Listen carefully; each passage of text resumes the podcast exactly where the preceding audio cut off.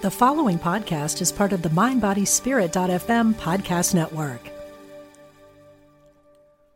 Discover a new relationship and approach to life through the space between. Join spiritual teacher Brittany Mondito for a moment of silence, a weekend workshop May 24th to 26th at Omega Institute's beautiful campus in Rhinebeck, New York. Everything we're searching for lies behind what we're running from, Brittany says. Reconnect with your inner sense of safety, grounding, and centeredness. Learn more today at eomega.org slash thrive.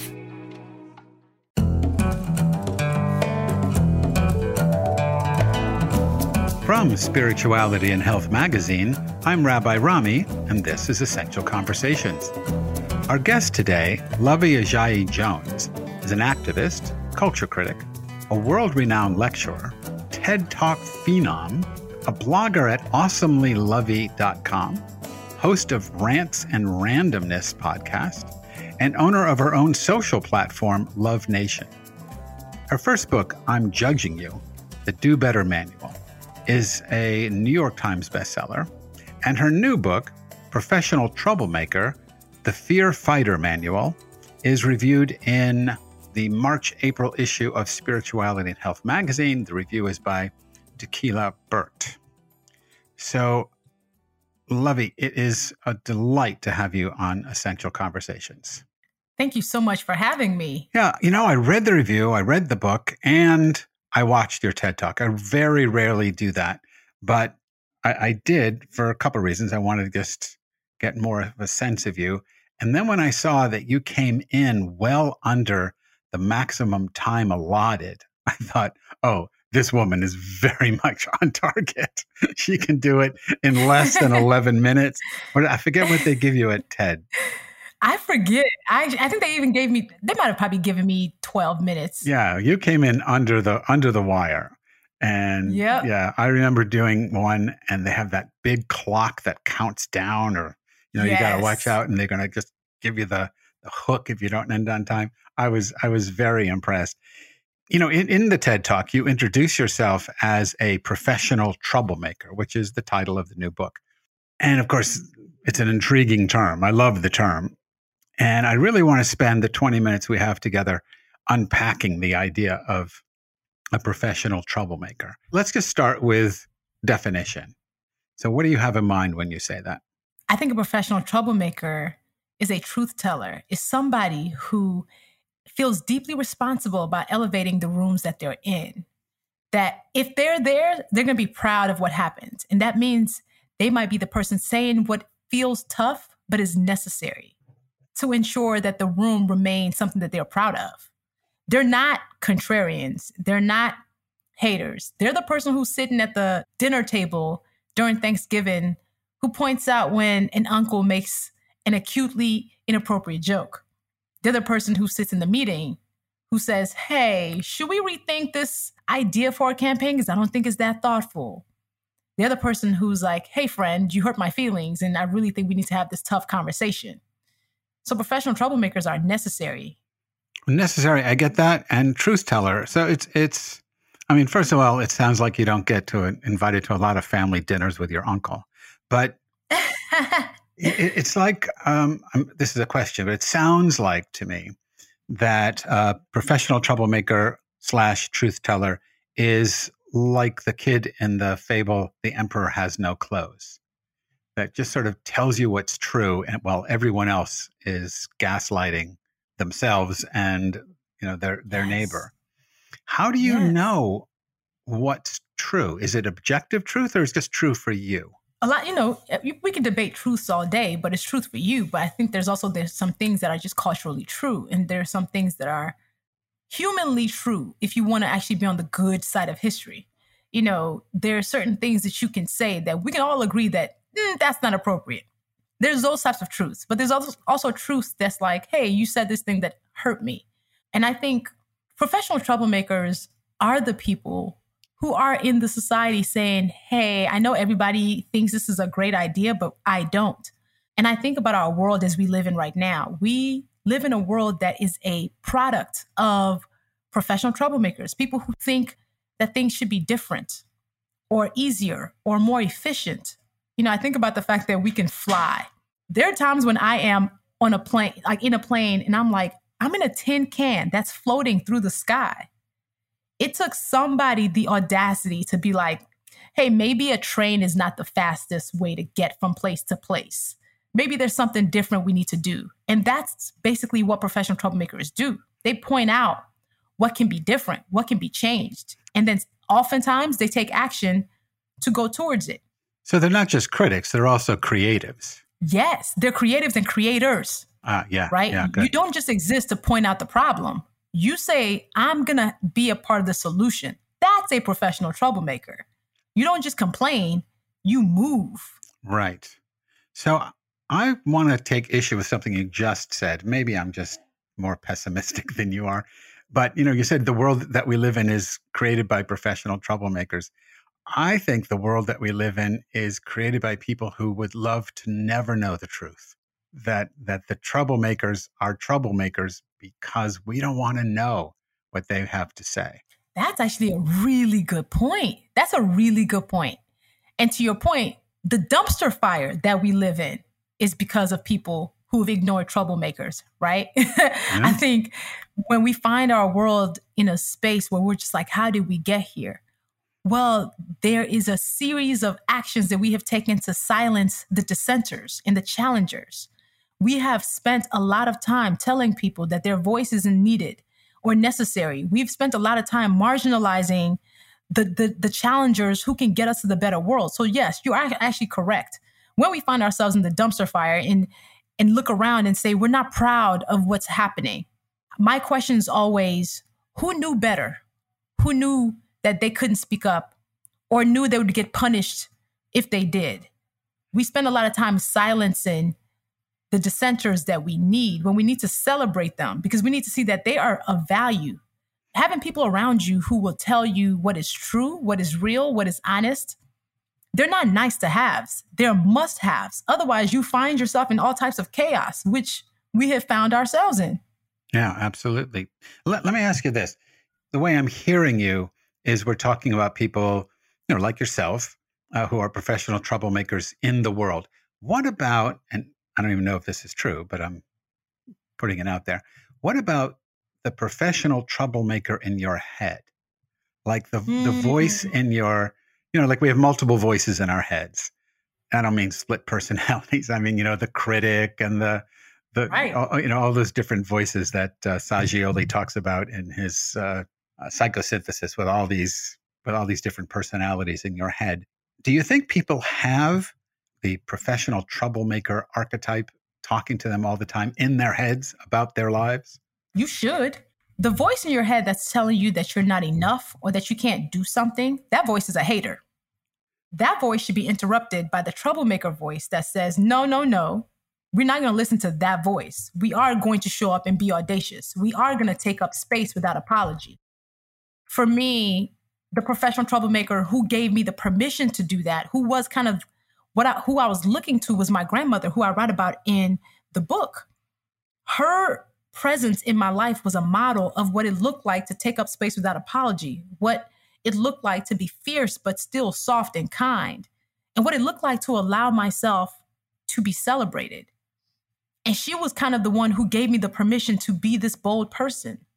You know, that voice in my head that tells me I'm not enough, I got to look at her and be like, nope, nope, clearly I am. Because of how she showed up and how she carried herself in the world. That voice in our heads, we need, we need to interrupt it with the troublemaker that's saying, you know what, don't listen to the fact that if you are a marginalized person who is living at any type of intersection, odds are you're fighting against a lot of things that are basically rooting for you to fail. Right, right. So, I, I mean, I'm, I'm glad you brought up your grandmother because for a number of reasons, you could tell us more about her if you like, but she modeled and nurtured your inner professional troublemaker. Am I right about that? Very valid, accurate. So, two questions. One, was there someone, I don't know how to put it, the anti grandmother? Was there another person who modeled and cultivated the inner critic, the inner hater in, in your life? they didn't stay in my life long. you know, kids at school were like my inner hater. When I came to the United States and I from Nigeria and I had this strong accent, the kids made fun of me. And for the first time in my life, I felt othered. I felt different. And for me, my culture is something that's so close to me and everything that is about me. But because I already had nine years of being proud of who I am, the kids' voices and whatever they were saying was not enough to diminish me. And I think, you know, again, the gift of my grandmother, of my mom, of just having strong women around me who affirmed me is they gave me permission to be myself. They never told me to not be this girl. They never told me to not be this person. And that quiets any type of voice that's in my head because I hear their voice louder. So you interact with a lot of people.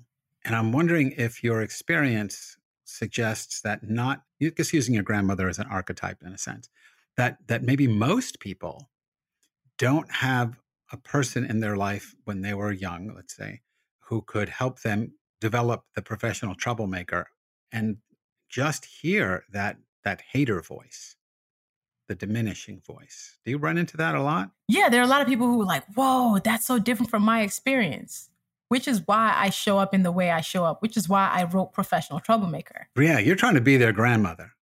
Yes, like I'm, I'm, i want this book to be the permission slip, yeah. the thing that tells you you absolutely can do this. And yes, quiet that voice and replace it with this one that that tells you that you're absolutely you have the right to be audacious no matter what margins you live on you know if you've never been given the permission to be this person who takes up space without apology who uses their voice for the greater good i want you to be that so you were right you know i think about how we all know somebody who is older who is very stately who commands respect by just walking in a room there might be a mom an aunt maybe a grandmother an older sister but I'm wondering why do we have to wait till we're grade to have that energy and that audacity? Why do we have to wait until we're 65, 70 before we can say, you know what, I do belong in any room that I find myself in. Therefore, my voice my, my voice is necessary in those rooms. Yeah, absolutely. What uh, so so in your work with people, I mean, if they haven't had that, and this voice even if the voice is there but it's soft it's in the background it's easily over it's easily silenced by the other negative by the negative voice how do you get them to become a professional troublemaker? What what are a couple of things that somebody might do besides go out and buy the book which you should do? Um, what would you suggest? So first you fake the funk. Okay. First you act like you're bold. And what you do sometimes it just means writing on a piece of paper next to your computer and looking at that thing that you write down every day. So even if it's like, I am enough or I should speak up, put it next to your computer just so your eyes can fall upon it every couple of hours. I think that's powerful. And then, two, honestly, seeking out people who are also bold. They might not be people you know in real life, but even if you can follow bold people on social media, it starts normalizing the idea for you. It stops becoming such a foreign thing. The thing about humans is we are pretty simple. We can be peer pressured into doing things. So we usually talk about peer pressure in the bad. Oh my God, somebody got peer pressure to drink. No, like I think we can peer pressure each other into showing up in the way we should. So follow some bold people so they can start making it look like it's easy. So that's what you try to do on your social media site, right? Yeah. Yeah. And, and honestly, I just show up as myself. But you're encouraging others to do that as well. Absolutely. Yeah. So, and I use myself as, as an example because I'm a Black woman, I'm an immigrant. I have many reasons to not be bold. The world has told me many times I don't deserve certain things I have. So if I can be bold, I'm like, hopefully it inspires somebody else to say, all right, she's trying it. It's working for her. So let me try it. What do you think is the obstacle when people are trying to become professional troublemakers? How do they sabotage themselves? Fear is the main obstacle because whatever we're afraid of rejection, failure, success, being humiliated, disappointment, whatever that thing is we will usually let fear stop us from doing or saying what we're purposed to do because we will think about the worst case scenario of the situation. And in that process, we build up fear and uh, build it up into this major dragon that needs to be slayed. So then we will opt out of whatever the best case scenario is because we're afraid of the worst case scenario that might never come. It's why people won't ask for a raise or a promotion. Oh, I don't want to hear no. I'm afraid they might say no. Okay. If they say no, you still end up in the same place. But if they say yes, it could shift your financial life. So our big fear is that we're afraid of whatever catastrophe that we think is possible, but it's not likely. So then we don't do that thing. And I'm always like, listen, that worst case scenario that you build up in your head, it's listen, just slay the dragon. It's not going to happen. And if it does happen, can you still live? Will you lose everything? Is it going to be apocalyptic for you to lose that thing, whether it's the job or that friend? How does it really affect your life? And then put it in perspective. Discover a new relationship and approach to life through the space between. Join spiritual teacher Brittany Mondito for a moment of silence, a weekend workshop May 24th to 26 at Omega Institute's beautiful campus in Rhinebeck, New York. Everything we're searching for lies behind what we're running from, Brittany says. Reconnect with your inner sense of safety, grounding, and centeredness. Learn more today at eomega.org slash thrive. So yeah, we just have to really stop letting the fear be this major monster. Yeah, I'm confronting the fear. I, li- I like your dragon slaying metaphor. So a professional troublemaker is now two things: a truth teller and a dragon slayer. So that that yes. that sounds that sounds good to me. Now, what's what do you think the purpose is? So I'm you know I'm overcoming my fears. I'm I'm enough. I'm I'm in this room. I'm going to be heard. I'm going to speak my truth. To what end? What's the bigger picture that you're trying to accomplish when you have the army of dragon slaying, truth telling professional troublemakers? Yes, I think it starts in the personal because we haven't gotten the practice to tell the truth in the small moments. We don't have the language in the big moments. We don't have the muscle. Truth telling, fear fighting, dragon slaying is a muscle. And we have to practice it in our personal lives and then we can take it out into the world to try to figure out how we can make the world better in it. I think it's all connected. You know, people think about fear fighting as if it's just in the big moments. No, no, it's in the small moments in having a tough conversation with your husband or your partner or your friend. You know, understanding that you're going to be afraid of those times. Also, you'll be afraid of the times when you have to challenge a system or a policy or a person. So I think it's all deeply connected you know, our ability to slay dragons that are personal to us will absolutely affect how we can slay dragons outside. And for me, I'm always like, well, you can't really have courage without fear. The absence of fear is is not courage, right? I think the absence of courage though, it it leaves us we lose. We lose. So know that being afraid is a natural first step. You already got that part done. Yeah. we all have that part down, but don't stop there. Do not let the fear stop you from doing whatever that thing is. And that's why I think fearlessness means not doing less because of your fear. Yeah, if there's no fear, courage is irrelevant. Correct. Right. So you don't really want to be fearless. You want to be fear different. Yes. Right? You want to you want to be fe- you want you want to be fearless and fierce and move fierce. anyway, act oriented, right, fierce. Right, right. Uh, I forget who wrote the book. Feel the fear and do it anyway. But but I like I like switching from fearless to fierce. Let me let me ask you this, and I don't exactly know how to put the question. When we talk about the truth teller, if it's done by men, it's oftentimes not truth telling or professional troublemaking.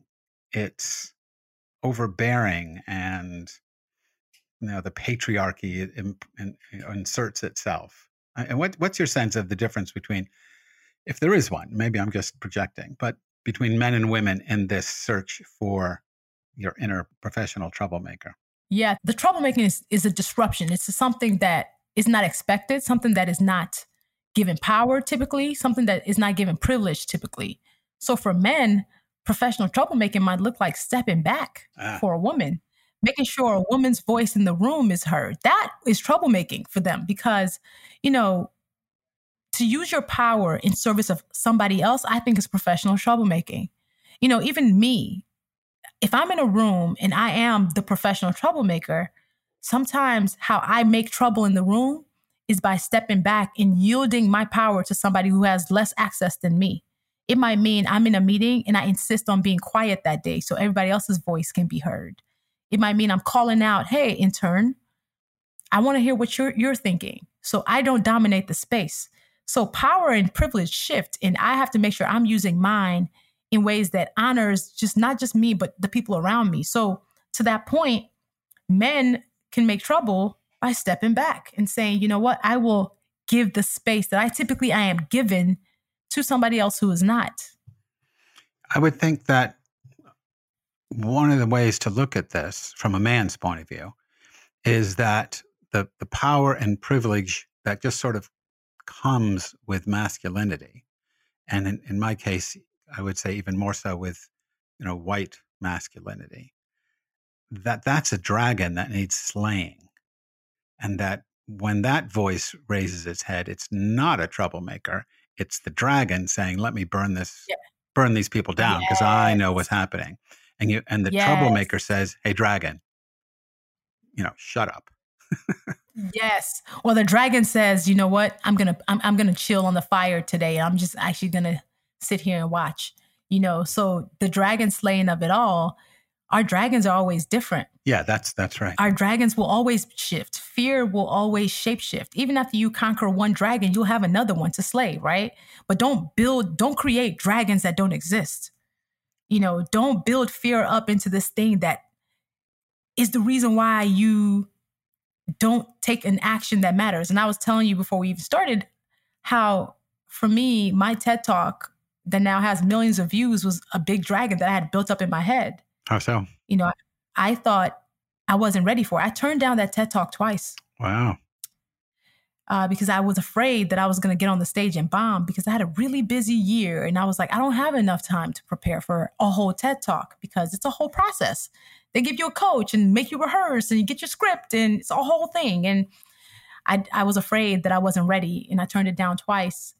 And then the third time that it was brought back to me it was three weeks before TED.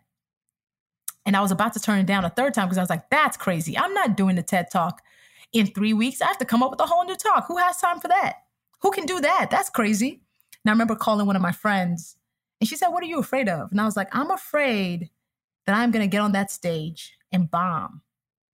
Because I was like, everybody else has already had their, their talks ready. They've already had their coaches. They're clear on what they're going to say. They know what they're going to do on that stage. And I am being brought in at the last minute and asked to do this. And my friend said, Everybody's not you. She was like, You're afraid of bombing, but you have the practice, you have had the coach because you're on a stage every three days on a, uh, at a different speaking engagement. You've been speaking for eight years. I think about that dragon. I had thought about this TED talk as this major milestone, this mountain that I had to climb. And I almost missed out on the opportunity. I almost said no to a yes opportunity because I was afraid. And I did that talk and it transformed not just my life. It's I've gotten thousands of messages over the last 3 years from people who watched the TED talk and it impacted them in some way. I saw a message from somebody who said it helped bring them out of their depression. Wow. So and I think how often have we let fear stop us from doing the thing that could transform our lives for the better? So let me just encourage people who have not seen it to uh, go on TED and and look for Luvvie's presentation. It really is excellent. And now you know what dragon she had to slay in order to do it. It'll just add. I'm going to watch it again now and see if I can see the smoldering carcass of that dead dragon as you do this. I want to ask you one last thing before we, because we're really running out of time. But you have these three questions that you ask yourself and, and I guess you mean people should ask themselves before making trouble. And I think they're really important to just, I'm going to read them to you and then you can unpack them any way you want. But I think this will be important for people that you're not just going out there saying, this is my truth and I don't care about anything else. I mean, you, you have these three guidelines for saying things. The first one is, did you mean it or do you mean it? The second one is, can you defend it? And the third one is, can you say it with love? So tell us a little bit about that, and then we will wrap this up. Yes. I like to quantify my decisions. Turn your decisions into a math problem, and it actually makes it less complicated. Uh, for me, creating this framework, this, these questions, help me not feel impulsive. It helped me make sure that I am coming with the right intention, and I'm not just saying something because I feel like hearing my voice or making chaos in the room. And it helps me make sure I am mitigating risk and showing up in the way that's that I would be proud of. So do I mean it? Right? Is it something I actually believe? Can I defend it? If I get challenged on it, can I stand in this thing? Right? And then can I say it with love or thoughtfully? So how am I putting it forth? Am I just throwing this bomb and walking away? Or am I thinking about this other person who's receiving the information and at least trying to not break their spirit in the process? And if the answer is three is, is is three yeses, I say it and I let whatever happen happen because I know I have done my part. I know I have not just approached it with the spirit of hurt. I'm coming from the spirit of good and elevation, and I do it. Yeah, and, I, and you need all three yeses. You, it, two out of three isn't going to cut it. It seems to me. And yes, this last one, you know, are you saying it with love? I think that's really crucial because so the truth, the professional troublemaker is a truth teller, a dragon slayer, and in a sense, a beloved, a loving truth teller and a loving dragon yes. slayer. And yes. that I think elevates it beyond just the personal. It's not just yes. me imposing my stuff on you. It takes it beyond the personal. And then it also makes it, I, I would use the term spiritual, that it, it gives it a whole spiritual quality when we talk about love in this context. Absolutely. And I think to be a human who is deeply involved in humanity is to dream of a world that feels bigger, to feel responsible for our fellow human beings. And if we want to talk about God and what that means, I am a firm believer that we were all placed here to be connected to each other. And there is no bigger form of love than action on somebody else's behalf. Right. So, what do you do? And I promise this will be the last question.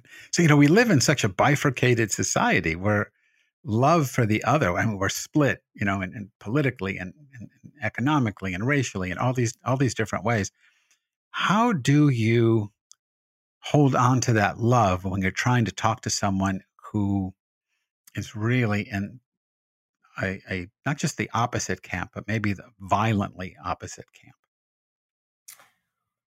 Well, the thing about love is love does not mean I have to be super polite. Thoughtfully does not mean I have to be super nice because my rage is also valid as much as my my joy is. So if it's somebody on an opposing viewpoint as me, my form of love is telling them what I think, but then removing myself from the situation. You know, us all being deeply connected does not mean we have to share space, nor does it mean we have to befriend people who don't value our humanity or who won't fight for our lives.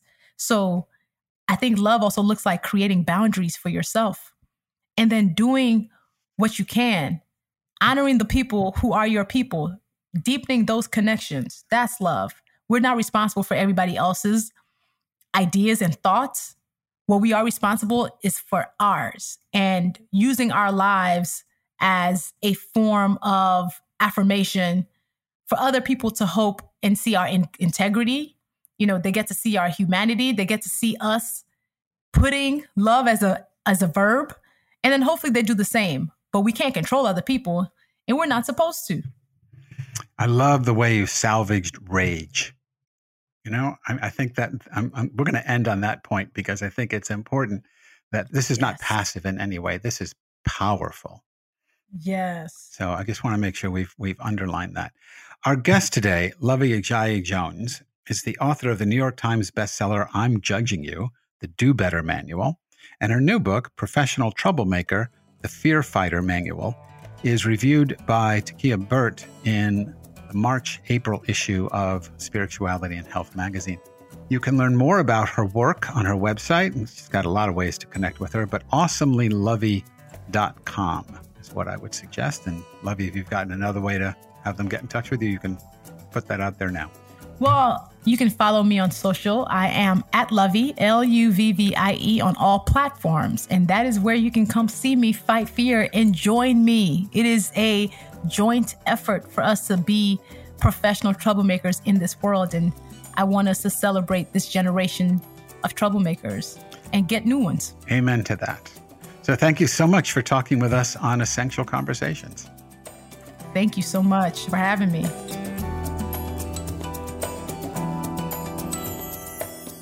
Essential Conversations with Rabbi Rami is the bi weekly podcast of Spirituality and Health magazine.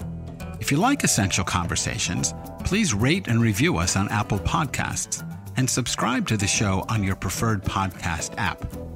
You can also follow me on Spirituality and Health's website, where I now write a regular column called Roadside Musings, and on my new podcast, Conversations on the Egg. And don't forget to subscribe to the print magazine as well. Essential Conversations is produced by Ezra Baker Trupiano, and our executive producer is Kathryn Drury Wagner. I'm Rabbi Rami. Thanks for listening.